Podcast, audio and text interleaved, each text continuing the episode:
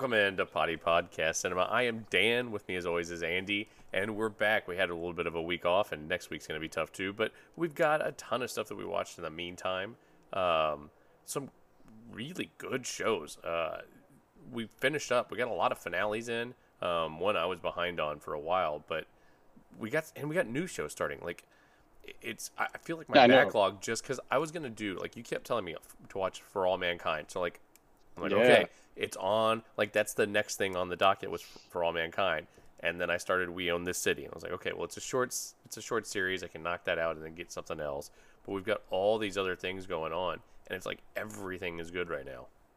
It, it is. That's the thing. Not only is there a ton on, it's also really good. like uh, like for all mankind. So uh, season two was like it was almost unanimous. Like everyone whose taste you would probably care about, like Taika Waititi and David Lindelof, like Mhm. different different people like with d- decent taste, uh, are all saying like uni- pretty unanimously like for all mankind season two was like unreal. It was the best thing on TV. Yeah. uh, and then it ended in a cool way. But there was very real reason to think season three could go off the rails and not be great, and it is great. and I just saw like, yeah, it's getting like all this recognition for season three being better than season two, and I'm like, God dang! And we're only a couple episodes in, so yeah, it's just imaginative and fun and cool. And uh, and then we have a bunch of things getting ready to start this week, which we'll talk about in a bit. So yeah. we're gonna get further behind. Yes. Yeah, that seems to be the case. Well, let's talk about the stuff that we have seen. So, one of the Let's. first ones, we're three episodes in. I have not watched the third episode yet, but I plan on doing that tonight. And that's uh, The Okay. Old Man.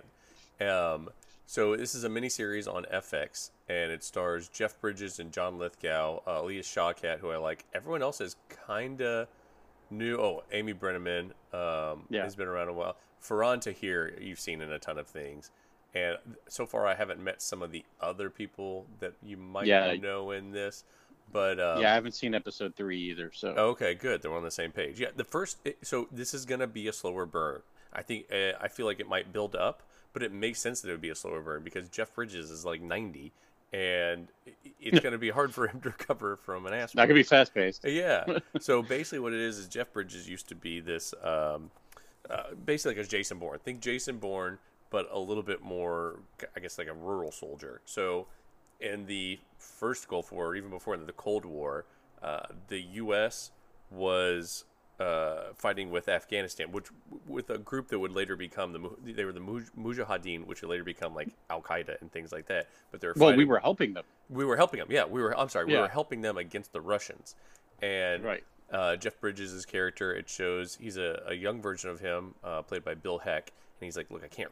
He gets wrapped up in this um, this guy Faraz Hamzad, and so far we're not sure. Like Jeff Bridges' character thinks he's a, a like a really he's a, a good leader who's just trying to lead his people, whereas John a young John Lithgow played by I don't remember who played him, but um, is his handler. and He's telling him, "No, this guy's just another warlord. You're you're, you're fighting against other warlords for a warlord." So we're not really sure what's going on there.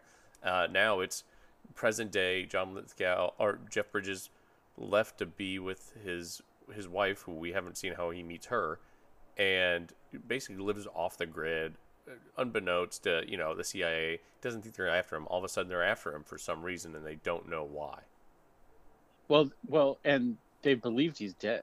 Yeah, Um, even his his like I don't know friend slash uh, nemesis, uh, uh, played by John Lithgow. yeah, I mean, there, there's really interesting comments made the whole time where he's just kind of like, you know, he's like, I see Dan Chase is that's Jeff Bridges' character. I see Dan Chase as the enemy as well, but there's things that we both were a part of that need to stay secret. yeah. But we don't really know what that is yet, other than than that. And yeah, it seemed they've said m- multiple times too. Dan Chase was like, uh, he's going to be on the side of what he believes is right. hmm So, so if he was helping uh, the the we'll just say Afghans and, and Iraqis uh, fight Russia, um, and then we of course totally went a 180 uh, later on, then uh, it may be that he refused to to fight against him, or I don't know. But we're gonna find something interesting out there.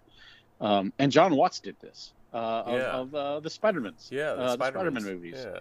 Yeah, and it's man, it's been good. I mean, the first couple episodes had some really great action. The second one was a little slower, but it needed to be. Yeah, it was 'Cause the more first- foundational. Yeah, it had to set up who I think is going to end up being one of the main characters in uh, Amy Brenneman, and then also the guy that we see as the bad guy right now. Um, so the. CIA is after Dan Chase. No, uh, uh, Raymond Waters, uh, who is Oh yeah, the played by EJ young Bonilla, guy. EJ Bonilla, who's done uh, so far. I like him a lot in this. a good job. Yeah, Yeah, and he's brought in to catch Dan Chase, but you know, uh, uh, Harold Harper, John Lithgow's character, is the uh, it, it is basically the head of the CIA. So he's he's No, shoving no, himself he- into the situation. no, he's the, in the FBI. He's like the FBI, deputy sorry, yeah, yep. secretary of the FBI. Yeah, You- You're you're right. Sorry, I said that wrong. Yep. And so he's a big part of this as well. So it's gonna be interesting to see where all that goes. Well, and Um, Waters some- knows. Waters is uh, he suspects that Lithgow is helping uh, Oh, Jeff Bridges. knows. Well, yeah, Yeah, he, he knows, but he's not. They He doesn't have the actual evidence, but he knows. yeah, he made it pretty obvious at the end of the first episode that he was just kind of like, "Yep, that happened, and you don't know what you're dealing with here, so kind of back off." And Waters is not backing off. So uh, we're going to see where that goes. I have some interesting theories. I have some theories on uh, Angela Adams, Alia Shawkat's character. Um, but yeah, this looks like it's going to go some fun places, and and the action's great. Love the dogs. The dogs are great. Love, oh God, love the dogs. Yeah. Uh, that, yeah, nothing better happened to those dogs, man. you know, they one of them's going to get hurt. They're gonna know die. Yeah. Yeah, But- one or both. But yeah. I don't know. I don't know necessarily, necessarily know that Jeff Bridges is going to end up being the good guy, and I don't know that John Lithgow is going to necessarily be the bad guy. Like he went out of his way. He's like he because he, called Jeff Bridges Agree when he you. found out. He's like, look, they're coming after you. You got two choices. You can leave everyone, including your daughter, behind and never contact her again, because that's the first thing they're going to do is they're going to sit on her and wait for you to show up, and you can just disappear, and no one will ever find you again. But if you go see her, then they're going to come after you. So he gave, and he's like, and they're probably going to get me to do it, and I'm going to do my job. So like, he's like, look, man. I mean, he gave him a heads up. Heads up. He's like, look, I'm going to do this. So he tried to give him an out, but we'll see. I don't know. I'm interested by that. Yeah, and and uh, keep in mind in the first episode we get to see Dan Chase's wife, and she's middle she's of Middle Eastern descent. Yeah. Uh, so uh, yeah, so somehow I think that he saved Faraz Hamzad Yeah. uh, and went against the the CIA and, and FBI to do so, and so yeah, faked his death and he's been hiding. But Yeah. uh, and they're pissed about that. Um, and they said Faraz Hamzad's trying hard to find Dan Chase. Yeah. Um, but they also made it sound like he wants to kill him. So yeah, this is this is gonna be great. Yeah, I'm excited. yeah. It's a show I wasn't expecting, and it was better than I expected. Yeah. if that's possible. It is a slow burn through the se- the second episode is very much a slow burn, so just be prepared for that. Um, the next movie is it's not a slow burn. It's but it's it was fun, uh, fun-ish. Uh, Spiderhead. So this is the movie directed by Joseph Kosinski, who just did the uh, Tom Top Gun Maverick movie, which is crazy. It just crossed a billion dollars. Um, and it he brings back Miles Teller and then also Chris, Chris Hemsworth and Jurnee Smollett. And that's basically the entire cast. Uh, Mark Yeah. Paguio plays or plays Verlaine uh, and is in it a bit, but it's basically three characters carrying the whole thing. And Correct. sorry, they're doing construction outside my window. Uh, and so basically, what it is is there's prisoners, and to get time taken off their sentence, they can go and contribute to be part of this experiment led by Chris Hemsworth, and they get this apparatus put in the the, the small of their back, and through an app on the phone, Chris Hemsworth can increase drug levels. Some are euphoric, uh, some are terrifying, uh, some make you uh, lustful. Aphrodisiac. Yeah, yeah, an aphrodisiac. Some just there's one guy that they just make him eat. Like he all he does is eat and throw up, and he's just constantly hungry. And uh, Yeah. that poor guy. But you kind of go through it. It's on this island. It's on its own thing, and clearly there's something up with Chris Hemsworth. Uh, Miles Teller's trying to battle his demons. Jurnee Smollett, because like they're all prisoners, so they're dealing with stuff, and so you, they're trying to deal with Uh huh. Kind of what led him to that. It felt like they were trying to do uh, the like the seven deadly sins. Like like each one of those things, you could say it's a, a, a chemical in your body that makes you do certain things, but it also You know, it was it was lust, it was sloth, it was greed, it was you know whatever. Uh, I'm trying to think of uh, when you overeat. Uh, Gluttony. yes, gluttony, uh, all these, and so yeah, it was interesting. But uh, yeah, it's one of those things. It didn't burn as bright as I thought it would. I would say it's a slow burn. It just didn't burn as bright as I thought it would. Mhm. It, it was good though. It was. It, I'll, I'll change that. It was very interesting, and I enjoyed it. I don't need more, but I enjoyed it just fine. And and I'm pretty sure the actors made it better than it was. Yeah, I would agree Um, with that. If you had lesser actors, there's no way you'd have cared so much Yeah. about these characters and, and like you said i mean i mean first of all chris hemsworth as a bad guy was I delightful and, and a bad guy that at the same time was like but i want to be your friend like he Mhm. wasn't he wasn't as horrible as he could be but what he was doing was horrible Well, but that's Um, the thing is like he was delusional about like he never really wanted to be their friend. Like he was, they were always just like because some of I don't want to ruin anything. So if you, you hadn't seen it and you want to skip the next twenty seconds, but he they like a bunch of them were could have been released and he didn't let them go because he still wanted to do his his experiments. So he wasn't a good guy. that's He true was that's very true oh yeah no doubt He was very self-involved. He just acted Very like he was a so. friend guy to because he's like, oh, the board wants this, the board. Wants... Well, no, it was all him. He was making all the decisions because it was his company. Yeah, he was he was definitely yeah he was definitely evil uh in, in a lot of ways. But I mean, there was even a point where he was on like that truce syndrome, and he's like, "But we're friends." Mhm, yeah. like to, to Miles Teller's character. Like I think he really liked Miles Teller's That's a good character. point. Yeah. Like like like he he was he couldn't lie, and he's just like, "But we're friends." And I I think it was just like you said, delusional.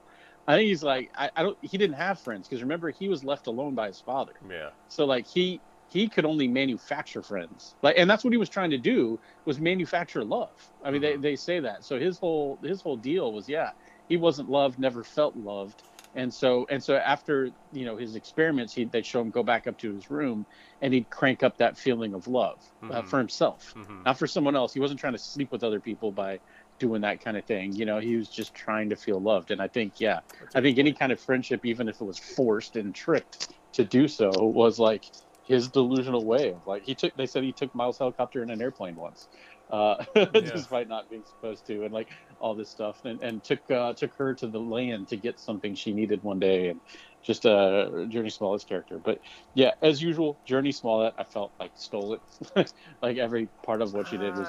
I just think she's such a great actor. Equal. They were all three solid. Yeah, they were all three solid. But like she can just turn on these emotions in a strong way where you're like, God, like she's going through it right now, you know. And uh, I don't know, especially the the fear one that was pretty solid. Uh, but uh, she was afraid of the stapler, Mhm. I think she has just a horrifying, crippling fear, fear of a stapler. And uh, yeah, overall though, yeah, I, I think I'd tell people to watch it still though. Right? Yeah. I mean, I, I, I don't think I would say don't watch it. I would just be like, don't expect it's going to blow your mind. But like a Black Mirror episode, which we kind of talked That's about, what that it this was. kind of is. That's what Yeah, it was. it's it like- was just a Black yeah, Mirror watch it. episode. Yeah. Yeah, yeah, absolutely. Um, what would you rate this? Ooh, I guess like uh, ooh. The thing is, like again, if it were acted by lesser actors, Mhm. uh, it'd be a really mediocre score. But that's the thing about the six point seven, six point seven, Yeah. Yeah. I feel like that's. I gave six it. A, point five. yeah. I gave it a, a six point eight. So yeah, I'm with you on that one. Um, Yeah. So we were uh, kind of low on it, but I thought it was like a, it was a solid six point eight or six point seven, and like you said with the actors, but that's pretty much all it was. Like it was just a room full of actors. There wasn't too much else to it. There wasn't too many other actors. It was three main actors just kind of making their way through the movie, and I think that's what made it good. There was some good uh, cinema- cinematography that I thought was kind of cool. The different things that they did, but Yeah. yeah. So IMDb gave it a five point four, which is really a six point four, and then uh, Rotten Tomatoes. 42% from critics and 31 from audience, which is much lower than I Ooh, thought. ouch. Yeah, which is much lower than Ouch. I thought. I thought it was a solid six. It's not going to change your life, but if you're like, eh, uh, I just want a movie where I can just kind of sit and chill, I thought that was a, this was a good one. Yep. Agreed. All right, um, let us move on then to Kenobi. So I'm gonna let you take over this because. I got, I just got, I don't care anymore about the Star Wars things really, unless it's, Yeah, I, unless it's Mandalorian. Yeah, yeah, Mandalorian. It's the only I one I've liked. Yeah, I will watch the Andor one just because I thought Rogue One was probably the best Star Wars movie of all time. I'm not. I, I'm just, I'm sick of seeing these characters that I already know what's going to happen to him. He- Yeah. he's going to live. Andor's going to live, and he's going to move on to go do what he's going to do in Rogue One. Like, I- Yeah. stop mining every night. I think we spoke about this just a few minutes ago, but every ten minutes of of timeline that's not filled in with books, movies, or or uh, cartoons. They're like, we're gonna we're gonna take that nine years, and there's three years over here for you to handle. My uh, my godson stayed with us for a few months. He he works in political campaigns. And they literally do this. They, they take a, a politician that's a candidate for, say, governor, and there's a different person for like every 10 years of that person's life and as they get older it's every five years and that person has to study every that every detail of those five years of that candidate's life Oh in case a question is asked of them and uh, that's what it feels like they're doing in star wars yeah. is like hey hey hold on hold on from 31 to 34 we don't have luke's story here uh, he could be doing anything let's fill that in and it just has to stop. It's just come up with new characters. Rogue One was the best thing they've done in a long yeah, time, agreed. A- and so was the Mandalorian. And both of them were totally new But characters. not the first season Mandalorian. Mandalorian, the first no, season. it took some it took some setting up and, yeah, and it getting had the used to it, same but issues as this. it's but it's still it's still to me the second best thing done by I I love season two. I love the parts of Boba Season Fett that were basically just Mandalorian episodes. Yeah. uh, and I, I I just think it took a little bit of time for them to get their understanding of how that world was going to work. They were doing 20 minute episodes the first season, and it just man. But anyway, it, it caught up. And so my point is, the new characters breathed life into the franchise. And Taika Waititi is going to do the same thing. He said he's not going to have anything to do with anything that's been previous. yeah. And uh, uh, uh, but he's actually not the first. There's someone else. Is it Colin Trevorrow or someone? Well, so Colin uh, Trevorrow it wrote a script for the last, I guess it would be chapter nine in the Skywalker saga, or you call it the Palatine, Pal- Palpatine saga. But he wrote the finale, and it like parts of it got parts of it got leaked. I don't think the whole thing got leaked, but parts of it did, and it was actually re like the high points. Oh, no, it was the whole thing. Really good. It was, Yeah, and so, It- but for some reason they didn't go in that direction. yeah. There's a guy who actually uh, read the entire Yeah, I script saw that. Yeah. on, on a deal, so you can see the whole thing. And yeah, it is way better than what ended up being done by JJ's thing. But no, you know who it is? John Watts is who was I was thinking of, who does who did the Old Man Mhm. and did the Spider-Man movies. He's written uh, a script and he's show running uh, a Star Wars series called Skeleton Crew that stars Jude Law, and it's going to be a little bit like Goonies and Star Wars, where Cool. it follows a group of kids who are around ten years old who get lost in the Star Wars universe. Oh my god, Um, it's yeah, and it's not gonna.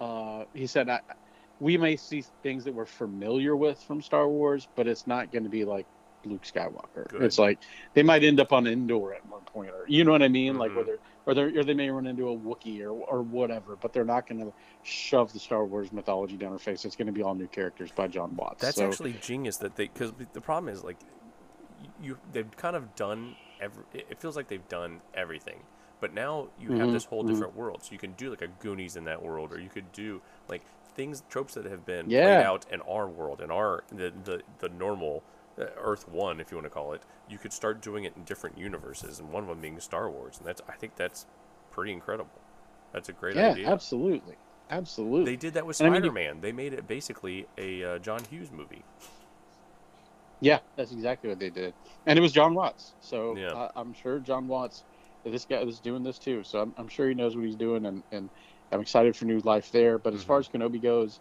um, the la- I will say the last two episodes were better than the previous bunch, but uh, and you got to see a lot more uh, lightsaber duels and, and fun stuff like that, and you got to see kind of a surprise twist that wasn't revealed in the best possible way. It could have been done to be even bigger twist and more fun, but they just kind of crapped the bed on it because it looked like they got lazy. Uh, Yeah. But it was still an okay, cool reveal. Uh, so there was some, stuff like that.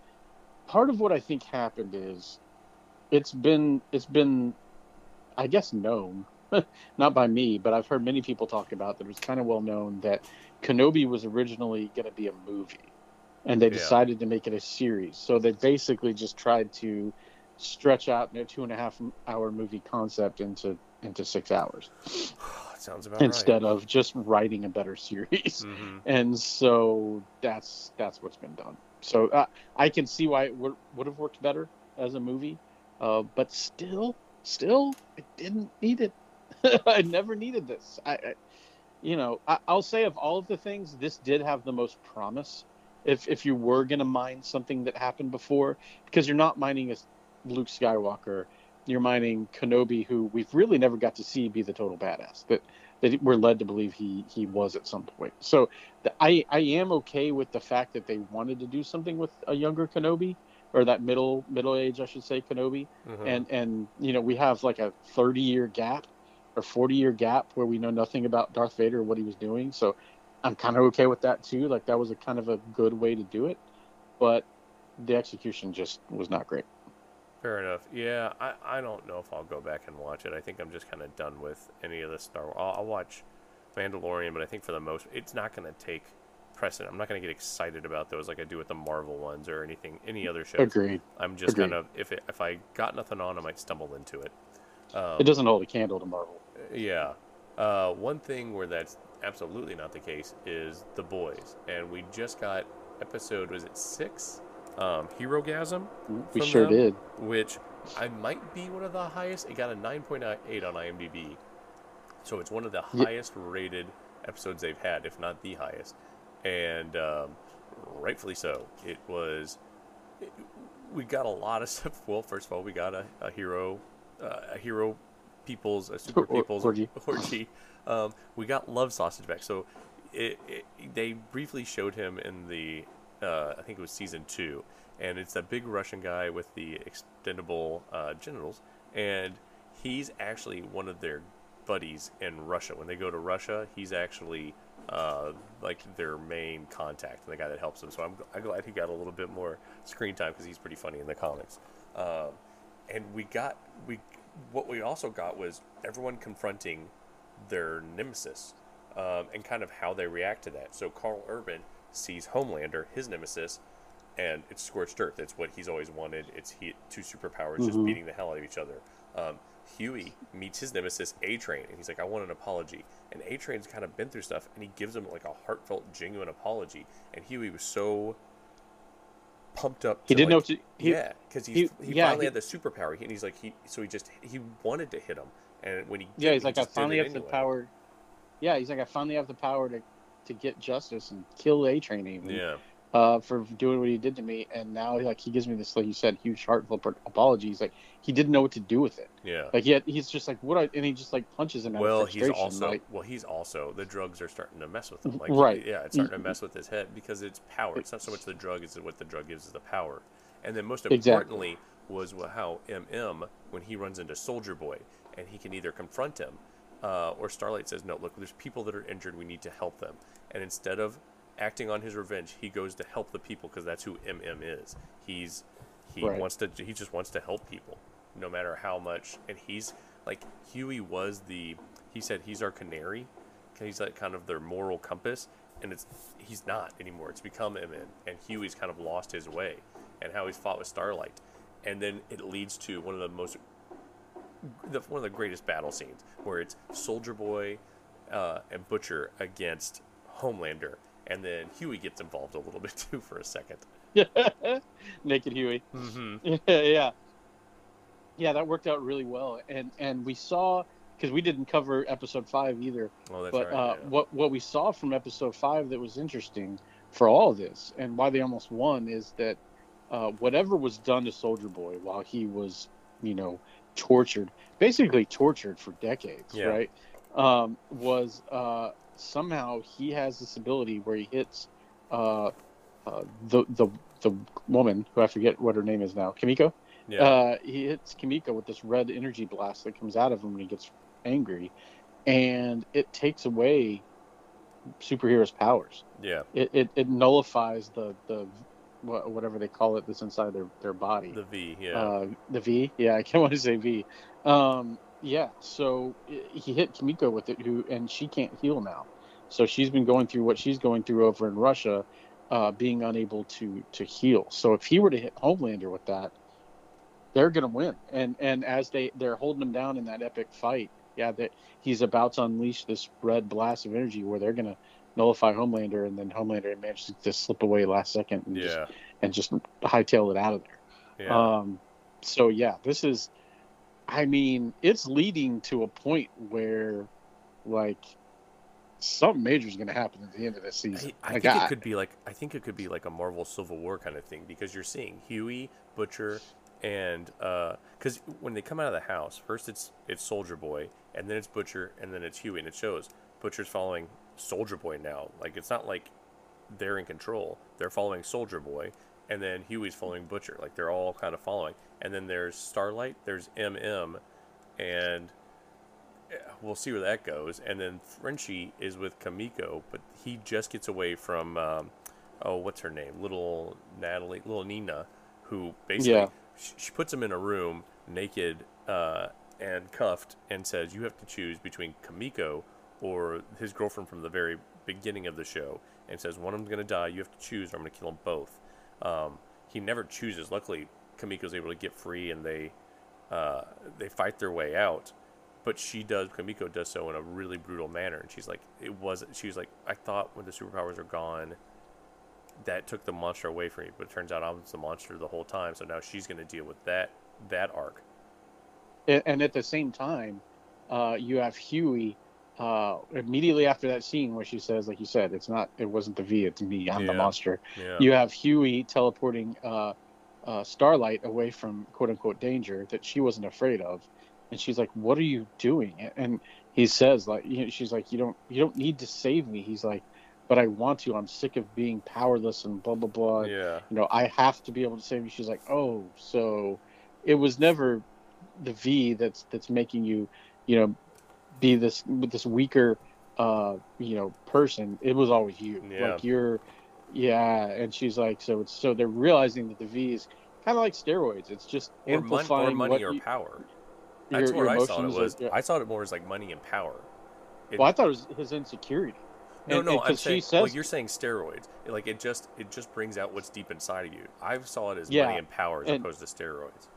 Yeah, and I was just gonna say steroids amplify whatever mood you're already in. People used to say that they thought it just made you roid rage, uh, but they found out that steroids will just amplify whatever you're in. So Okay. happy people are really happy. When you're upset, you're really upset. When you're, and so, uh, but yeah, you're maybe you're right. And and she's just like, yeah, you're you're obsessed with power because you're insecure, and that's who you are. She's like, I thought it was just the V making you act weird, but Yeah. you know you're insecure and that's who you are so she's kind of she seems to be kind of done with them um and yeah it's gonna be it's gonna lead i think huey's still gonna end up being our our Canary. you know our canary Yeah. yeah. in the end but i think that i think it'd be, could be interest, interesting if you know Ho- homelander gets you know what i could see homelander killed at the end of the season like and and then being replaced by soldier boy to a degree Mhm. like I, I could see this going very unexpected directions Yeah. because I don't think we get more than another year or two of the boys. I hate to say I it, think you're right too. but I think they're going to go out on top.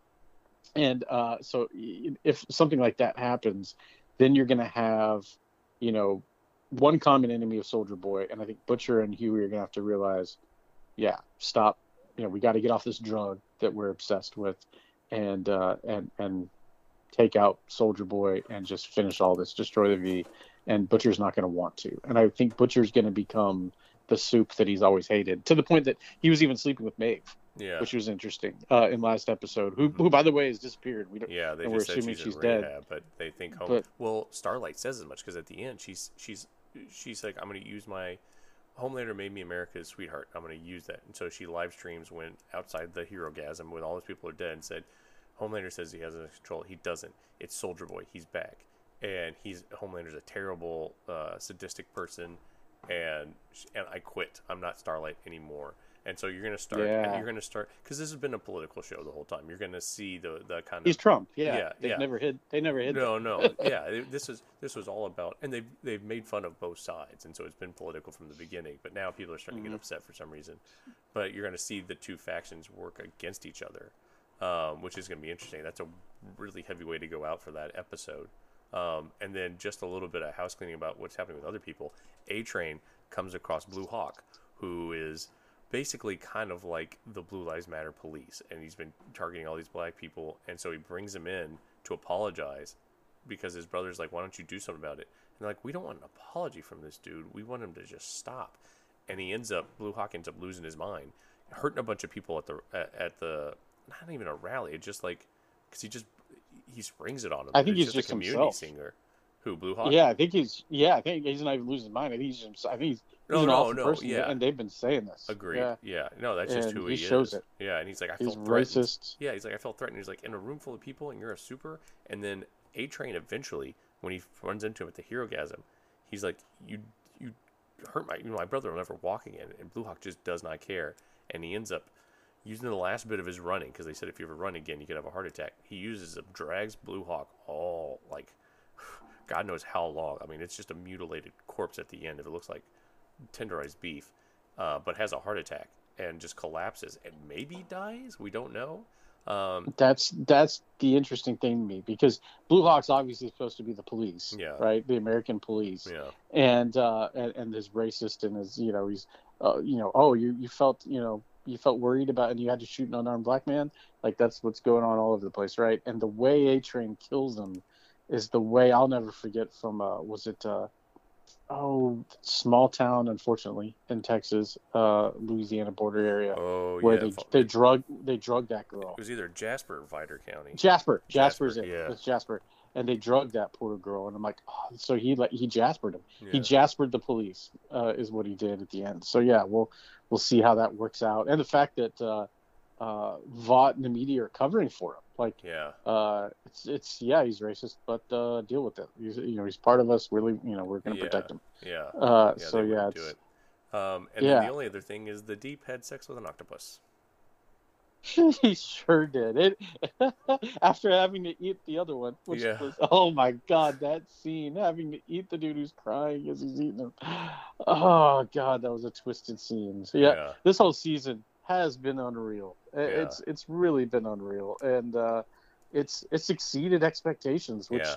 which is hard Shocking, it is it's at this point yeah it's like how do you do that and uh and yet they've they've done a good job of doing it uh, so the yeah, I can't wait to see where it ends. Just the scenes, like the one with Homelander's talking to his like inner self uh, through the mirror, and he's like, "I can't do this," and the other one's like, "Grow up," like telling him.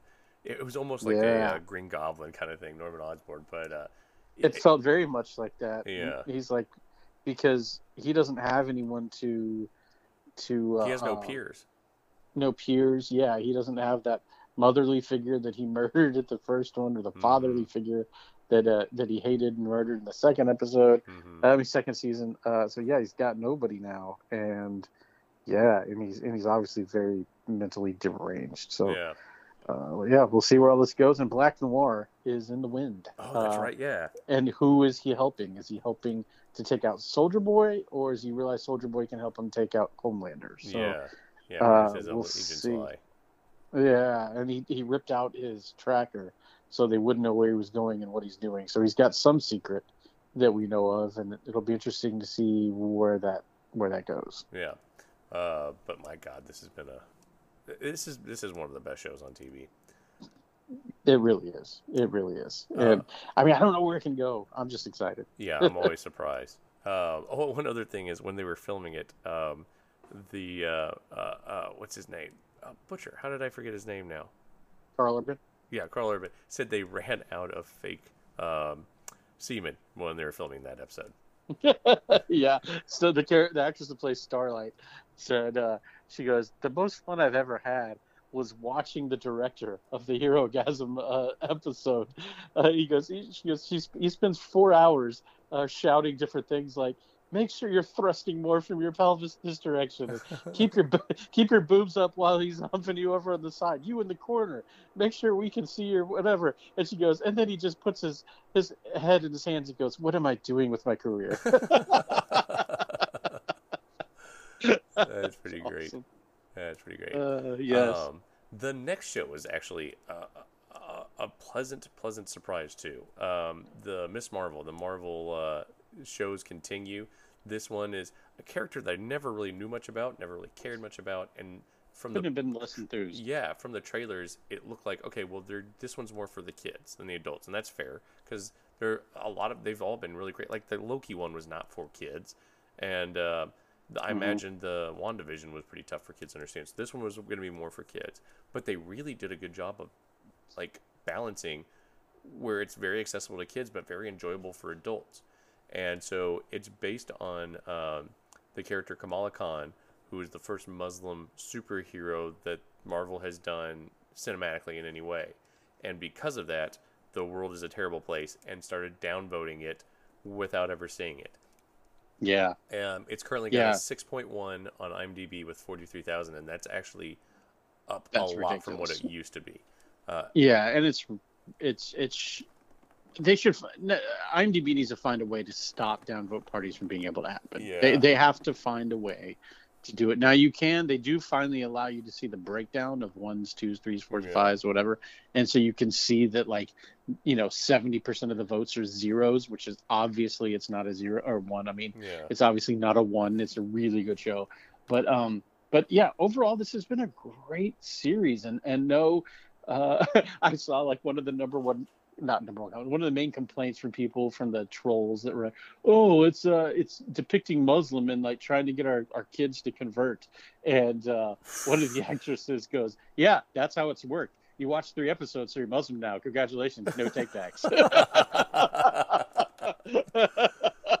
That's fantastic. Uh, I was like, yeah, right. Like, good for them. And and I'll tell you what's different. This feels very much like a Spider-Man show, which in, in a good way, and that it's uh it's what she was in the comic. She was a super fan. She was a Yeah. Marvel super fan, just like you, the audience, right? Mhm. Are Marvel super fans, and they go to Avengers Con, and most people in the audience are like, I want to go there, and it's uh, uh, yeah, it's just she's she's a fan, and um, not just Captain Marvel. They haven't done. I feel like they should have maybe said one or two more things about how much she likes Captain Marvel throughout the series because she kind of likes everything, but No, I but definitely mean, stronger towards Captain Marvel. No, I think But, they've. uh, I think they've covered that pretty well. Like she dresses uh, up as enough. her. Yeah, I think Yeah. they've done a fine job with that. Yeah, but uh, yeah, they uh, we'll see where it goes from here. But uh, yeah, no, I just think uh, I like that this is a family unit. It's a story about her family, not just her. So Mhm. it's because in her community, family and and and uh, community, I guess I said it. Uh, they're very important part of who you are and and uh, and, and her religion and and her uh, background uh, as an Indian and all that. So it's yeah, it's fun to see, you know, glimpse into their lives and and you know, I think I saw a comment on Reddit when they were talking about uh, the show and and how it relates, how you relate as you know someone not from that uh, background, you know, watching it. Like, is it still hard to appreciate and blah blah blah? And they're like, no way. Like one of the top comments was like, as a white person, when I saw the uh, the oh, what's the cleanup crew from the FBI damage Oh, d- control? yeah, Department Because of when I- Damage Control. Yeah. Yeah, when I saw the woman from the damage control step into the mosque with her shoes on, I just went, oh, "No, you didn't." I'm like, "Yeah, yeah, I agree. I felt that way too. Like, how disrespectful." Yeah. and uh, although I wear my shoes everywhere, Yeah. but I wouldn't yeah, have you known. I totally- known. Yeah. yeah, But you I- totally you, you like you feel for them, and you're like, yeah, and and it's I don't know, it's it's I think it's been a lot of fun to watch a different ethnicity. You know what? It's kind of like what we were talking about Star Wars before, where if you keep like if you just kept having everyone be like white Americans eh, in the spot, it does it. After a while, you're kind of beating a dead horse. It's not as fun. It's the same as a Star Wars. You keep going back to that same well. But when they reach outside of that, like with Rogue One or with Mandalorian, and you see something outside of that world, that's fa- like it, it brings so much more to the universe. Like I learned a lot more about this culture that I just didn't know and how that would be different for them. Like, why would you not want a superhero from like every single kind of culture? Because I feel like that would be just to see that story would be interesting. Yeah, like we've got the uh, the new Egyptian superhero. Yeah. We've got uh, a Wakanda series supposedly in the works. Okay. I've never seen more since the first time that was Yeah, uh, told was coming, and and now we got Ms. Marvel, which has been great. Uh, so yeah, it's uh, she's been great. She's so likable Oh my god, as a, as a character Yeah, and an actress. Yeah. yeah, she's so likable. Uh, her best friend is likable. Bruno's likable. We don't talk about Bruno. And, uh, Oh and you know that's coming. Disney owns it. It's coming, Dan. You be ready Oh, for you're that. right. Is that joke is coming, and uh, they're setting that one up. Even though they, I know they, I know he keeps calling me Brian on purpose. And so again, Kamran, yeah, that that was fun. I liked their little nod to uh, um, Kumail Nanjiani's uh, character from the Eternals. Uh, when they're sitting in the cafe talking about their favorite actors and movies, they mention him. Oh, I but they're both like, notice "Yeah, oh, he's the best." That's great. I didn't Yeah. even catch, catch on that. Yeah, they're both like, he's the best. And then uh, in the credits, I'll give you a fun one. In the credits of episode two, um, you see the uh, Trust-a-Bro truck driving through. Remember Trust-a-Bro from Yeah, Hawkeye? yeah, yeah. yeah, you see the Trust-a-Bros. Uh, I was like, oh, that's, That's awesome. pretty good. And, like yeah, that what a they're doing it. fun little, what a fun little like you know Easter egg that doesn't matter, doesn't change anything, doesn't do anything, but uh, put a smile on my face. Uh, and uh, by the way, that guy from Trust-a-Bro, I see him in everything now. Yeah. He's a he's the main part in For All Mankind. He was on uh, Night Sky, which we Mhm. just watched, and yeah, yeah, good for him. Yeah. Good for him. Um, Uh, she will return. Iman Vellani will return in the Marvels, which comes out November Yes. 11th, 2022, and it's her with Captain Marvel. And I'm looking. yeah, and Photon. And Photon.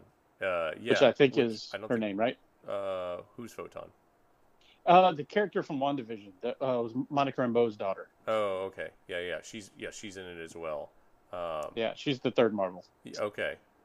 Okay. Yeah. It's. I- I'm looking forward to it because there was when we saw the first Captain Marvel, it was kind of lacking something. Not on Brie Larson or anything in particular. I just thought the movie was kind of lacking something. I think Iman Vellani's going to be able to help add add that little kind of I don't know that quirkiness or that kind of fun aspect to it that it didn't have. It was just a little bit dry, and so looking forward to that. Uh, the only thing I want to see about it that, that's bothered me about Kevin Marvel because I, I love the actress. I love this first storyline was this great storyline. You find out she has this massive amount of power. hmm The very next time we see her, she's she understands all this power, right? She's she's been she's had it for for thirty years. She's Yeah. been off doing whatever it is she's doing. I think they even say whatever it is she's doing in a dress that uh, I think uh, Ms. Marvel at the beginning says. A lot of people think she's ditched humanity, Yeah. but I don't. But I don't think that's the case. And uh, yes, we don't know how she got to learn how to use and, and what she's done with all this power. But she comes down and like puts a beating down on Than- Thanos. Um, and then I think what they're setting up is because in the cartoons and the comics, she comes back and she's kind of a mentor and a teacher to the younger Avengers, especially Ms. Marvel hmm and a lot of the people that they're setting up as the young Avengers. So she's the new like idol, like Captain America they look up to Okay. and leader of Avengers and all that. But I want to see her struggle more first. Yeah. You know what I mean? Like I want to see her learning to use these powers and not just go from, oh, I learned how to use them at the end of this first movie, and now like you just trust that I'll train everybody because I'm the strongest in the world. Well, okay, Yeah, but, like, I don't. let me see a little bit more of you doing that. I don't, I don't see her as this. We just still don't even have any kind of concept on what her powers or limits or anything are right now. Well, I don't. I agree Uh, with you. I want to see her struggle because, like, when people are too overpowered, that's the same reason I'm not a big Superman fan. When people are too overpowered, it doesn't make it interesting. And she's Superman. yeah, she yeah. basically is. Um, I don't need her to. I don't need any more of her learning her powers. I don't need that.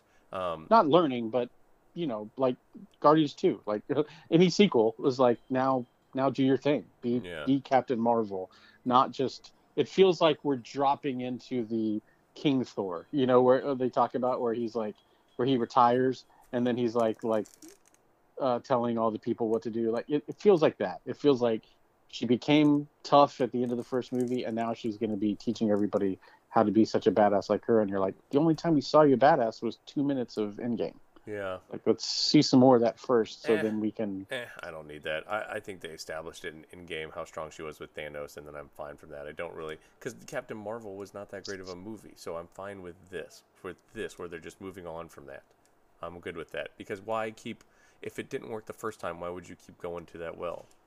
I think that director just didn't do a good job, Yeah. personally. Well, it also felt like it was kind of thrown together because they needed her. They needed to throw her in before Endgame. Like they needed Quickly, her to be in. yeah. So I think it felt very rushed.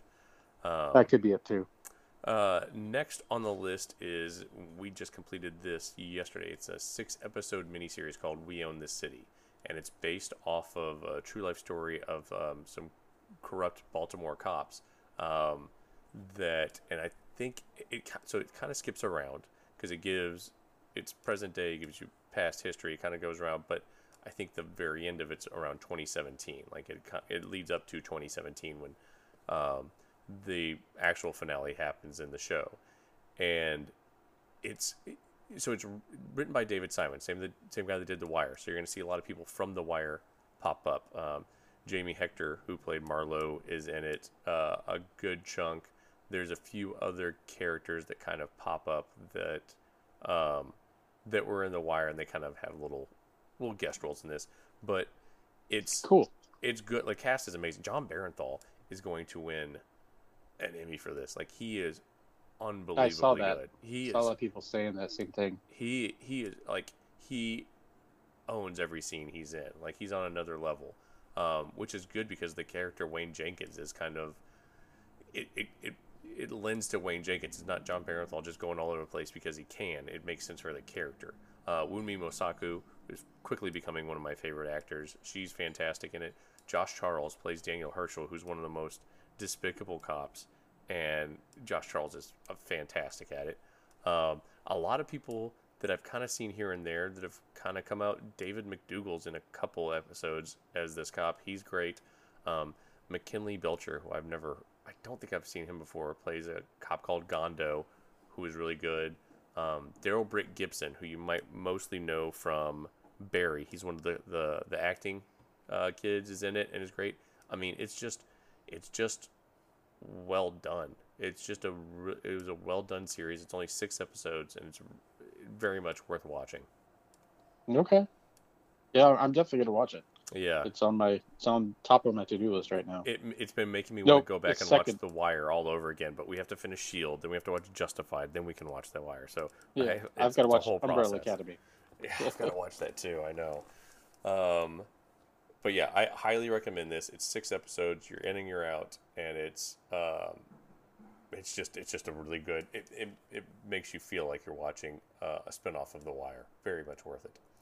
Um, Awesome. the next one, so I went and saw this in theaters, and then you saw it a little while after I think it came out on streaming, uh, and it's uh, I'm interested to get your take of it. So it's the unbearable weight of massive talent, and basically what it is is uh, it, it's an action-packed comedy. So Nicolas plays Cage plays Nicolas Cage, um, and he's getting terrible acting roles, and finally he's like, I'm going to quit acting.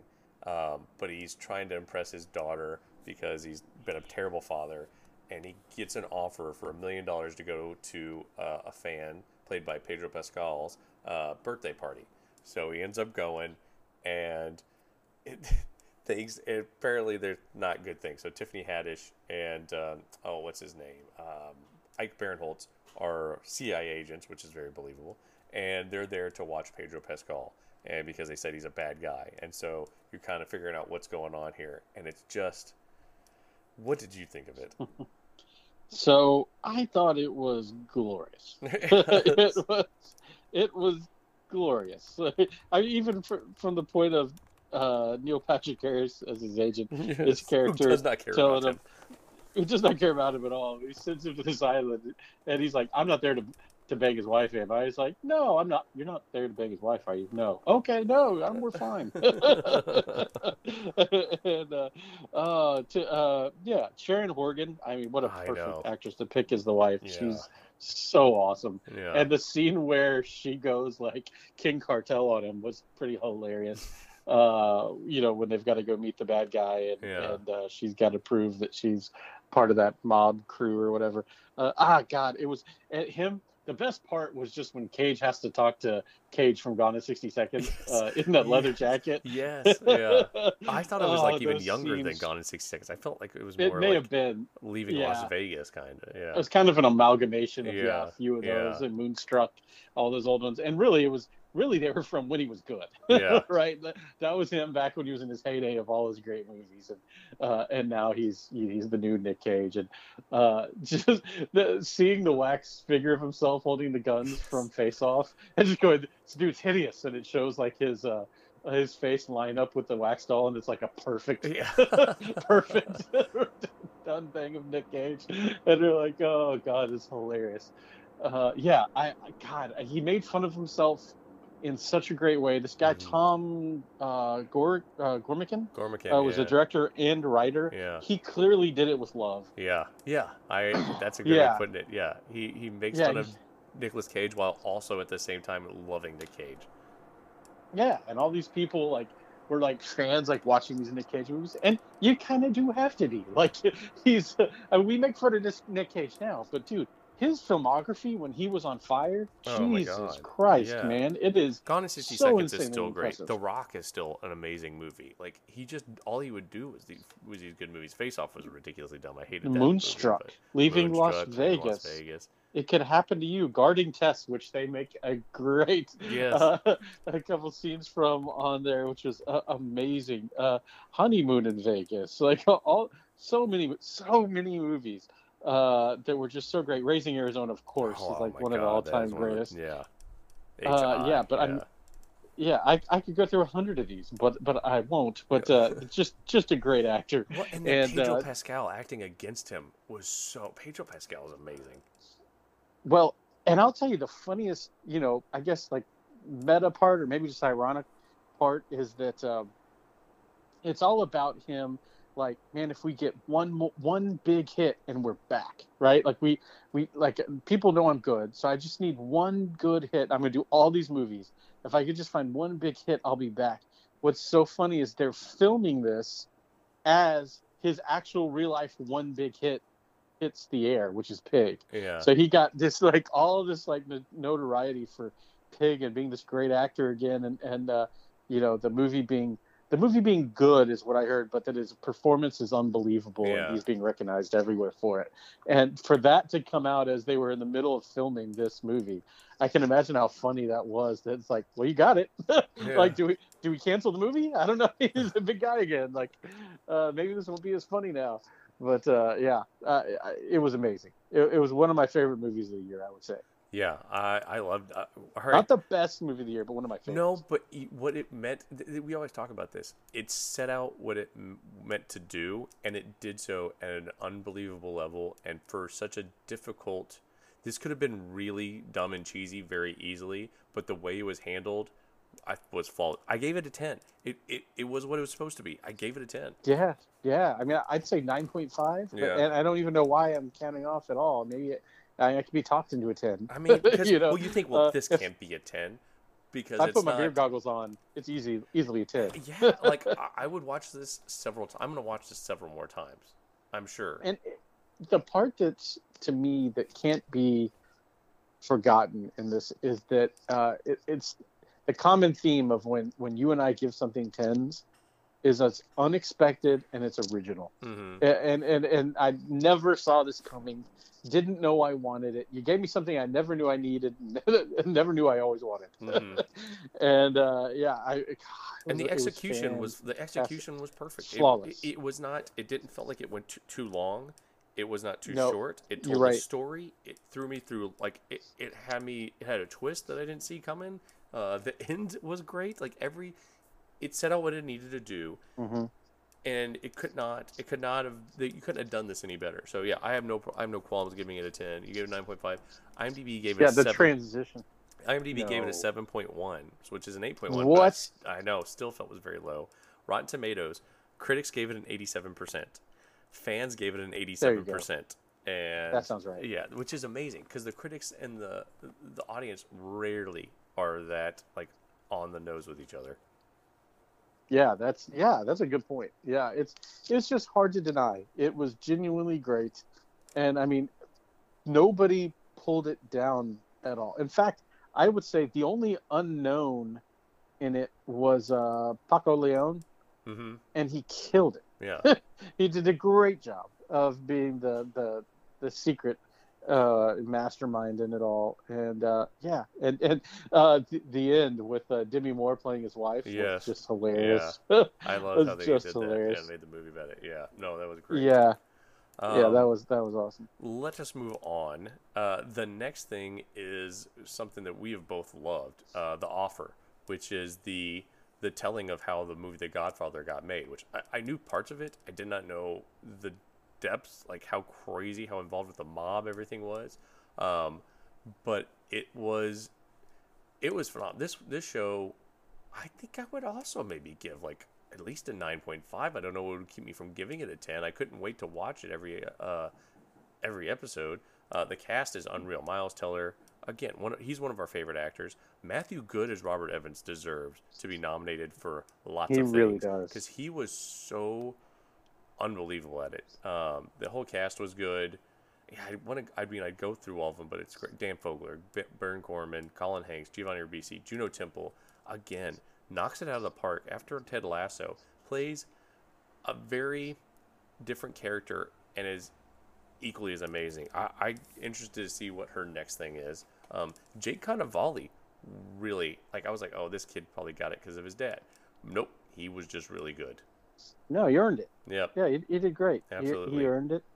Yeah. Um, we've talked about it before, but Anthony Ippolito as Al Pacino was so unbelievably on the nose for Al Pacino. Like it's it's crazy. Yeah. Like if you would have told me, look, we we built a time machine, went back, got Al Pacino, brought him back to do this thing, I would 100% believe you.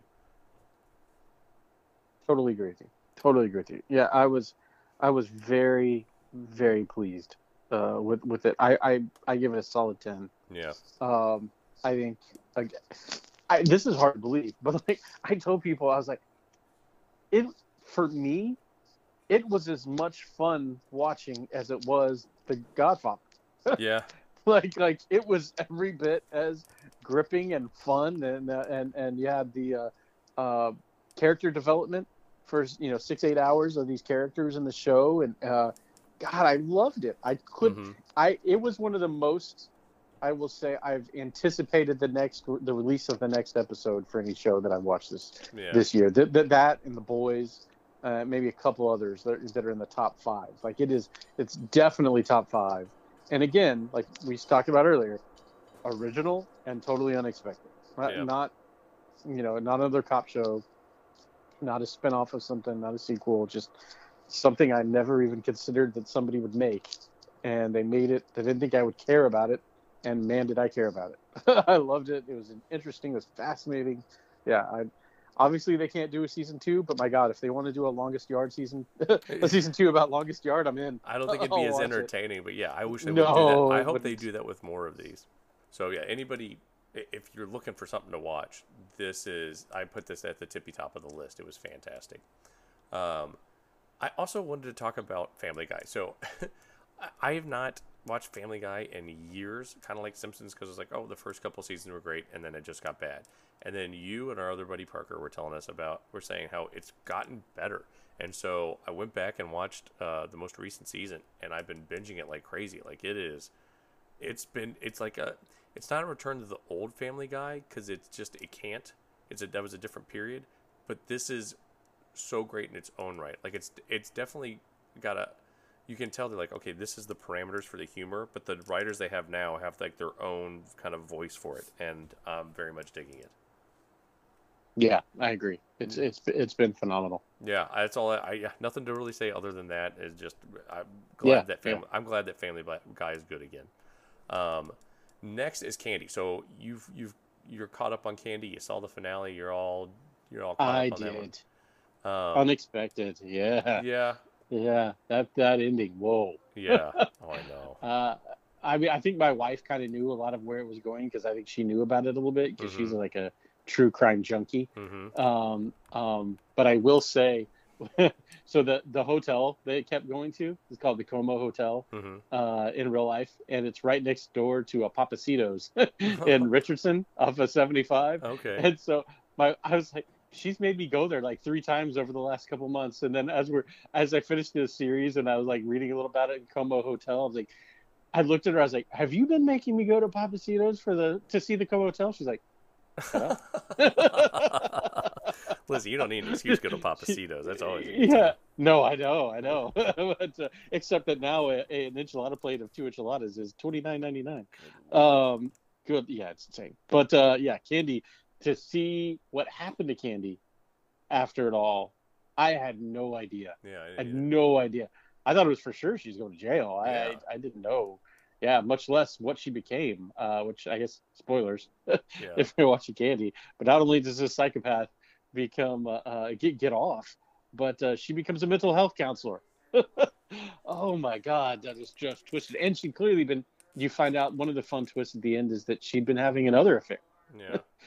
uh, after the know. after Pablo. So God, she's twisted. And uh, and they say that dude hung on for four more years. Poor guy. Yeah, I don't know what made him stay with her, despite hearing that not once but twice she she Yeah. cheated on him. So Within the So weird. community too. Like these were all her, her like her friends' husbands. yeah, yeah, yeah. The way that uh, she wouldn't say who it was because he was married, and so all her friends were looking at their husbands like, Yeah. "Was it you? Was it you?" Yeah. Oh, God, that's crazy. Yeah, that was, um, yeah, it, it, it was good. I felt like it was five episodes. It probably could have been four. I felt like they stretched it out a little bit longer. Um, some of the Yeah. pacing and storytelling I felt was like a little unnecessary. The acting was good. Um, everyone was good. in it. Jessica Biel was fantastic. Pablo Schreiber, Melanie Lynskey, Tim, Timothy Simons, um, even um, uh, what's his face? Her husband. You know the guy with the singing. Oh yeah, Yeah. yeah. What's his name? Is he from still Veep. doing things? That's all you remember. Yeah, that NSYNC guy. The one Oh, that, the one oh, that, her the real one life that husband. yeah, the one that never panned out. What was his name? Well, not just that, Justin Timberlake, Yeah. but uh, Melanie Lynskey's husband was the other cop. Oh, It really? was Jason, Jason Ritter. Yeah, I did not know that. yeah, yeah. So they were they were both cops were the two actresses' real life oh, husbands. I love that. That's awesome. I also didn't know Yeah. she was married to Jason Ritter. Yeah, he's he's a good dude. Yeah. Oh, I'll be darned. All right. Um. Yeah. What did you think about this? Like, what would you? Like, I wouldn't. if It's just tough, wanted to 'cause see it it, I'd be like, yeah, yeah, you can see it, but I wouldn't. I wouldn't go out and. I'll put it this way. I think they did the right thing rushing it to series to beat out the HBO show because I have a feeling the HBO series will be paced better and be Yeah. better, like wrap the story up better. And the actors are Elizabeth Olsen and Jesse Plemons, so it's going to be good. Yeah. And they, sh- I saw, but there's no hard feelings because I saw at the premiere for that HBO uh, version of it, Melody Lynskey was there Oh, with the version uh, with the actress that plays their version of her as well. So that, I thought that was interesting. That's interesting. Yeah. Yeah, it was all right. Yeah, it was not bad. I'm kind of interested to see what the uh, what the HBO version is. Um, Yeah. Next is finally a comedy. Like we have like there's so many dramas out, but there's just not that many comedies that I've seen. And finally we get a comedy, and that's uh, Loot. So this is I think they're all about 30 minutes. Looks like there's 11 episodes. And it's uh, Maya Rudolph plays basically like a Jeff Bezos' wife, where she finds out he's cheating, she divorces, she gets 87 billion dollars, and now she's got to be like, Billion. billion with a B, and now she's like, I got to figure out what I'm going to do with my life. So um, her her uh, charitable foundation that's named after the Novak Foundation, named after her last name, but also her husband's last name. Uh, they're like, hey, we need you to come in. So she comes in, and the the person running it is basically like, hey, you need to calm down because you're really screwing things up for us when you're out partying and all that. Uh, also, Yeah, she's, you're making a bad name for yourself. It puts a bad name on your foundation. yeah, uh, she also hired her cousin, uh, Lil Wee Wee, uh, played by Ron Funches, and Thank God. and Nate Faxon is the um, is their accountant, who is the whitest person ever. The, Uh, the love interest too. It, appears to be. it- oh, oh, is he? Oh, I didn't even catch that. Oh, that's Yeah, pretty great. Oh, I like that. Yeah, they're very much. Yeah, they're very much hitting it off. Every time they talk, they're having funny. They're kind of laughing together, and uh, yeah, you can. I can tell. Yeah, they're setting That's a up. good point. Oh, she's yeah. gonna end up with the the everyman. I like it. Now he's only scheduled for three episodes, but hopefully that works out. But, oh my god, one of the best lines was like, after the divorce, Ron Funches is like, "Don't worry, Black Twitter's got your back," and Nate Fax is like, and uh, White Facebook does too. Sorry, that made me sound like I was in white supremacy groups. I mean, my aunt sends me some disturbing texts every now and then, but you know what? Let's just stop talking about it. this I feel like this has got a lot Uh. of potential. Like the first episode was so very heavily found uh, in foundation that like there wasn't as many jokes, but the ones they had stuck really well. Um, especially the one with like not Sting, who's also that actor is uh, credited as not Sting. Yeah, And- I'm really not Sting. Take a picture of yeah, yeah. Everything Uh. they've done, but like it, I'm looking forward because now the tone is set. Like we know where the we understand the world now. We understand the parameters. We understand the characters that are in it, and now we can go from there and explore all the characters' journeys. Well, so how many episodes have you seen? one, I've only seen the first one. Oh, okay, okay. So the first three are out. Yeah, They dropped them all three at the first at, together, and it makes sense because at the end of episode three, uh, it feels very much like okay, now we're ready to roll with the story. I gotcha. That's You what it what I felt mean? like. Yeah. Yeah. The Yeah, first at- at episode the end was of the third is really-. Yeah, they've got to go through just some of the basic stuff you would expect them to have to do the first couple episodes, and Mm-hmm. then yeah, like I said, the end of episode three, it's like okay, now we've now we've set everything up. Now we're ready to start rolling. Kind of kind of like that first season that I think was just six episodes of Parks and Rec, which was like it was okay. Yeah. It wasn't amazing, but it was okay, and uh, Same but it did a lot of the, Office groundwork, was that way. so it was ready to go. Yeah, yeah, all those comedies, like if they do a good job, it's because you care about each individual character, hmm and the only way you can care about each individual character is by uh, setting things up for every single one of them. So yeah, it takes there's some work, there's some work legwork to be done. Yeah. Um, you know, I'm looking forward to this. I kind of have to parcel out because I feel like I'm going to be able to. I feel like I'm going to binge through it too much, but uh, I'm. Yeah, I'm. Uh, so far, I'm one episode in and I'm enjoying it. I love me some Maya Rudolph. Love me some Ron Funches. Um, Nate Faxon is becoming more and more enjoyable after uh, our flag means death and this, and he's written quite a few things. Uh, so Oh, I'm, yeah. I'm looking forward to it. I think it's to be really good. I'll tell you, I hope the one Easter egg I hope we get at some point, just from just loving the way the Good Place ended and the fact that he saved the world, is uh, her watching uh, uh, Raylan Givens and Justified at some point. oh yeah. because because she has to disappear for a few for like a year to go watch uh, the entire series of uh yeah of Justified, and 'cause this ends she's up being that. Oh 'cause man, that would be great. so in love with, with Timothy Olyphant. yeah. Oh, that would be great. Oh, that would Even be just her watching it in the background would make me laugh. Yeah. Oh, that's a good call. I didn't think about that. Um, and then last on the list, but certainly not least, is we've got the finale to Ozark. Kinda. I know. I'm interested to see what you thought of the finale. Uh, I loved it. Okay. so yeah, I mean, you know, it's it's funny because it's not what I wanted Yeah. going into it. Yeah. Um, I mean, all I want more than anything is just a violent, horrible, long, prolonged death for Laura Linney's character. Yes. Yes. Uh, maybe filleted alive. I don't know. I don't normally go this dark. But, Yeah. but for her character, she deserved it. Yeah. Uh, but uh, no, it uh, it was kind of. So I hear a lot to the point that it almost bothers me sometimes on all of these shows that are more of like an anti-hero, right? That you're you're kind of rooting for the character, but you're kind of not, you know, supposed to hmm um, they're always like, well, he deserves to die at the end, or he deserves horrible things to happen at the end. My character's got to go down, and sometimes you're like, I don't want him to. Yeah. Uh, like, like not always, not every time does that have to happen. Um, but in this case, it kind of got. It was a it was a darker ending than it appeared to be when you first watch it. I mean, the the son and daughter, all they cared about was them getting out of it, right? Was the family getting the, those two out of it, so they don't follow in their in those bad footsteps, right? And they're they're doing everything they can to get the family out. However, um, on their way out of town, where they've gotten out of it, the car flips. um, that could have been the ending. That could have been the good ending you wanted to a degree, as them driving back to town and their lives were going to go back to normal. But instead, Yeah. um, mm, they end up they end up coming back. They get pulled back in a little bit, and um, a little bit. you see the son a little bit. You see the the, the final scene. I, I guess got me going is the son killing the the, the inspector, Yeah. and The cop. he is the now cop. He's a straight up cop. cop now. You're Yeah. right. You're right. He's a cop now, and he's so now the son is full circle back in deep with the family and the cartel business that they're part of, um, Well, and that are. is like, right. They all are, but like, but but Wendy and and Marty, they always were. In, in their well, Marty always was. Wendy got pulled into it, but you find out she was always kind of not the best person. Uh, but and then Wendy and then Wendy took it even further. But the kids, the kids were the whole point to me where the whole thing was like they just wanted to get the kids to safety and it's this slow the whole series is this slow build of the kids getting pulled further and further into it despite how hard they insist they're trying to push them out of it. The son actually gets away leaves moves away from the family. They almost get away with the grandfather. Like they all the grandfather is even like I think you know they're not good. For, they're safe here with you, right? To Wendy, she says, I think even you know they're not safe here with you.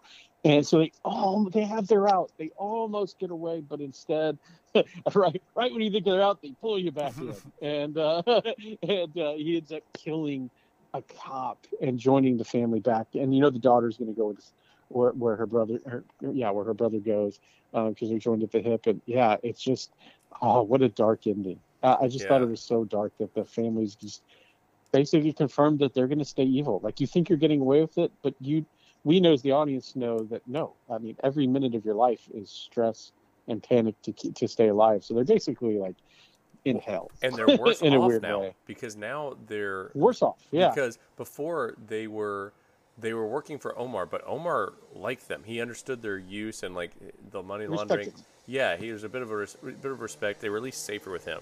But with um, oh, and what's the um, eh, what's her sister. the sister's Omar's sister. Yeah, Omar's sister takes over, and she sees who they are. She knows who they are, kind of from the beginning. I feel like, and kind of Yeah. plays them and puts them in position like, all right, you're gonna do all this for us. She kind of set it up so you're gonna do all this, and then once she finds out that Ruth was the one that killed her son, they're like, okay, um, Yeah. we're gonna kill your whole family if you do anything. We're gonna go kill, and they know what's happening, and that's the thing. That's yeah, you whole, have to you have to not warn her. That's the whole Yeah. point about the birds is like unless you are a bird, and even then, so everything they touch w- turn, wilts and dies. And even with their kids, Yeah. like Charlotte was going to go off to school. That's probably not going to happen now. Like she's almost 18, she can do whatever she wants. Um, Jonah is a genius. He was going to go do his own thing and make money legitimately, and he would have done very well because he was smart. But And now one of my fav- favorite lines. Yeah, I think was the was the second to last episode in the opening. She goes, "What'd you do?" He goes, "I had to move uh, discretionary funds and hide uh, hide transfers for eleven corporate entities that I have offshore, and then get my humanity homework done."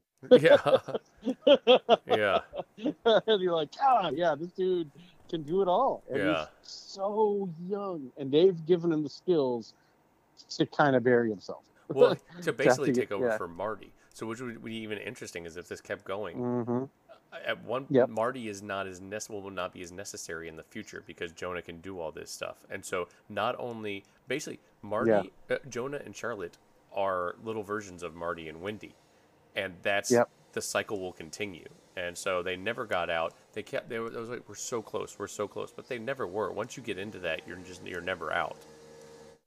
Yeah. Poor three. He's got all this money and nobody to share it with now. Uh, because Ruth, Ruth was also taken out, as we mentioned before. Uh, yeah, she gets, you know, she finally gets out, becomes the first Langmore that's got a clean record. Uh, she's finally making of herself, building that house there on the water, and then boom. Well, that's the thing. Wasted. Is the, like it just keeps continuing. All the, the Lang- birds, all yeah. the Langmores were murdered because of the birds. Now Ruth is gone. Three's going to take over the boat. Now he owns the uh, the casino, and so he's going to have all this money, and they're going to need him to need him because he owns it, and they'll kind of use him as a shell. And the same thing that happened to that that uh, to Sam is they're gonna use him, this sweet little kid, and they're gonna end up just ruining his life. That's what they do. They ruin everyone's life and then sees themselves as the heroes. Yeah, I love that they brought Rachel back for this final part of the season, uh, who they, you know, had ruined her life in the first season. Yeah. taking her hotel, and uh, I thought that was that was great uh, that they brought her back. Because I got to be honest, it had been so long. When I first saw Rachel, I'm like, "Who is this?" I vaguely, uh, my, yeah, my wife too. at the Blue she's Cat. like, yeah, that was her thing. like- was she worked at the Blue Cat? "Yeah, It wasn't her Yeah, hotel, we- was it? no, no, she, she, yeah, she owned their hotel, Oh, and, and they had to they had to buy it away from her. Yeah, she he was her first. He was the first uh, acquisition, or I mean, she was the first Blue, acquisition uh, Blue Cat that was. Marty made. Yeah, it was. Blue, yeah, the Blue Cat. was her blue cat Yeah, from her. Yeah. uh, when he took over, and then she says at the end, like, you can buy it all the way away from me instead of half, and uh, and she goes, but the only like uh, contention was that he had to keep that boy employed, which he ended up not oh, that's right. doing Oh, yeah. last minute, not realizing. Um, but yeah, when they first showed her, both me and my wife were just like, I know I'm supposed to know who this is because Ruth flies out to Miami to see her, and, you're like, and we're both like, but I don't know who it is. Yeah, and then finally we like. Pulled it up and we're like, oh yeah, okay. like it took us a minute, but yeah, it had just it, had- it had been a minute, man, since we've seen that character. So uh, yeah, and then uh, uh, Special Agent Maya Miller, Yeah. like her her story, she's going to basically be able to reopen a case against the birds now Yeah. uh, because she knows that that cop was killed for what they did. Yeah. Um, so she may be the only person that turns out better for this uh, because she may get her job back at the FBI now that she has like Maybe. A lead on- But she also a lead lost, on- But she finally found some found someone that she loved, and now they're gone. The birds killed them. So now this will this oh will that's right she was in love with them. Yeah, so Yeah, this is just yeah, going to right. eat them. This is just going to eat her up. Like this is going to Yeah. consume her. Like everyone else that's gone after the birds, it consumes them because they're so evil and they keep getting away with it. But they are. I mean, this is similar to Breaking Bad. They're just they're evil. They keep trying to justify themselves that it's all they're just trying to do this for their family, but they're not. It's self-preservation at the expense of Yep. others.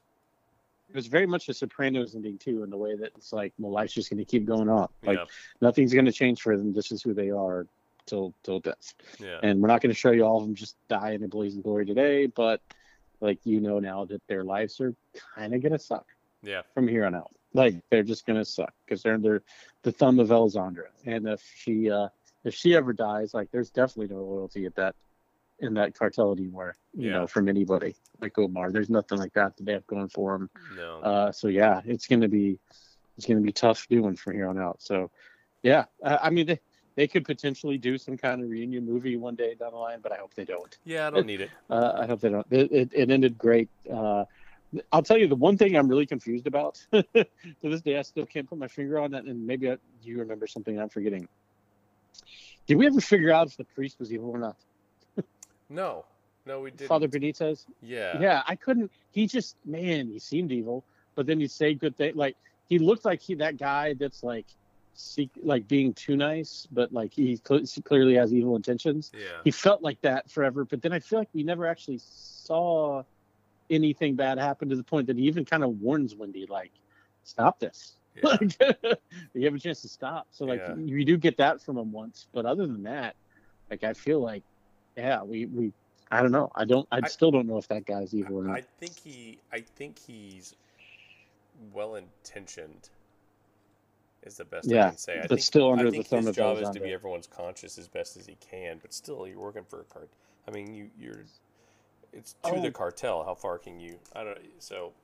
I don't know. Oh, far and let's not take for- Yeah, and we can't we can't forget either that uh, both Wendy and uh, Jim uh, Rattelsdorf, who's uh, you know the uh, her advisor Yeah. and, and lawyer through it all, break the one uh, line that they swore they would never do, and they help the senator uh, create voter fraud hmm and have his son create put voter machines into swing states where they're going to be able to, uh, yeah, Well, to, they to pulled him. force votes, They throw votes their way. Well, they pulled him at the end, but of course, because because it's Wendy, um, she has Mhm. to have the high ground. She has to have the moral superiority. So, and she has to like, it's again like it's her. Marty's thing is that he lets he kind of lets Wendy and other people run all over him. At first, it was his his um, his partner who he let walk all over him, and then it was Wendy, and he kind of just blindly follows them. And but Wendy's thing is like she can't let anyone get one over on her because she's still constantly at fight in a fight with her father to prove her worth. And so when she finally, when Schafer, all those things happen when they're at the the casino and like, and Jim Rattelsdorf says, "Hey, we got not only do we get the people we need, we got more than that. We don't need Schafer Yeah, anymore." right. She has to go right then and there and tell Schafer, "Oh, I don't need you. We don't need to get um, Omar off the uh, uh, SDI list or whatever." And then, of course, as soon as she does that, it all blows up in her face because that's it was all like what their what what their weak points were, where they were kind of vulnerable, and uh, Ruth was always kind of Marty. Ruth was Marty, and that's always what kind of led to her dar- her downfall. Um, yeah, I feel like it's kind of the kids too. They liked Marty because he was this. He seemed like this sympathetic, good character, but he was so Mhm. he he couldn't. He needed someone to kind of lead him. Like he was really good. And he knew like like his job and knew what he wanted to do, but he needed someone to lead him. And he kind of always got scooped up by people with that were unscrupulous. You know. Yeah. The the only person that you could say maybe had maybe had some kind of positive ending was Sam because he goes off and joins the church, but uh, it didn't seem like a bunch of good people in the church either, though. So Oh God, no. I don't Oh know. God, no. Yeah, no that's gonna it's gonna turn yeah. out terrible for Sam. It's just gonna be more of the same for him. No, the It only, really is. Yeah. the only person I think that might have You ended- found a new mom. Yeah, the only person I think that might have ended up better than they started is, um, well, kind of when they started, but in the middle, but was the Kansas City mob boss's son. Um, he, he Maybe. well, yeah. I mean, he got a, he got his penis shot off, but he also he learned humility, and it made him because he would have been a terrible. He couldn't have taken over for his father before that incident because he was too cocky and sure and overly sure of himself, and that humbled him, and he became a better mob boss, and now he can run that, and he'll take over, and his ties to the birds is cut too now that Ruth is dead, so he's kind I of the think only one that's free though, clear. I think you're forgetting though that he got his penis shot off. Yes, yes. So- The yes, yes. I feel like everybody, I feel like everybody would be a vastly more productive version of themselves without a penis on. But, yeah, uh, yeah, that's true. Yeah, that's that's, that's issues. But but like we- that's yeah. the thing is, but like the thing is, if he didn't come across the birds, that wouldn't have happened, and he probably his dad probably would have never given him the position of taking over, and if he did, he would have ran it into the ground because he was like a spoiled rich kid idiot. He got humbled by them in, a horrific Well, fashion. Darlene, fashion. Do it. it's, I was gonna say it was more Darlene, but I guess it was still all part of the birds, really. Yeah, that's right. Darlene Yeah. shot him. Yeah, yeah. I mean, it's it, that. That's the thing is, by some degree, the birds, everything they touch to, turn Yeah. to crap. So Even the sheriff's being killed. Yeah. yeah, yeah, yeah. But no, I enjoyed the ending. It took me a while. Like after it ended, I was like, oh, that's the end. Like I knew it was coming quick, and I was like, "Hey, this needs to wrap up soon. And then when it happened, I, I just sat there for a second and like was like thinking about like Mhm. everything, and, like which I like. I like those shows where you're just sitting there and you're thinking about it for a while. But it was I agree. overall I enjoyed it, but it made sense. Like the worst hell that those you wanted those people to have a long suffering. Well, not so much the kids, but mostly Wendy. But Marty deserved it just as much, and you wanted them to have a suffering ending. And this is it. This is that suffering ending. They will never get out of this. They will constantly be in fear, and it, the the cycle just continues for season upon season of horrific awfulness that they can't ever seem to dig themselves out of. Yep, absolutely. Yeah. Yeah, great show. Yeah, I agree. Uh, that is everything we have for this week. A little bit of an extra long episode. Um, we'll be back later with uh, some of the stuff that's coming this week. Some good things, uh, some news, some trailers, and just what we're we've gotten behind on. Uh, until that time, catchphrase. Woody retort.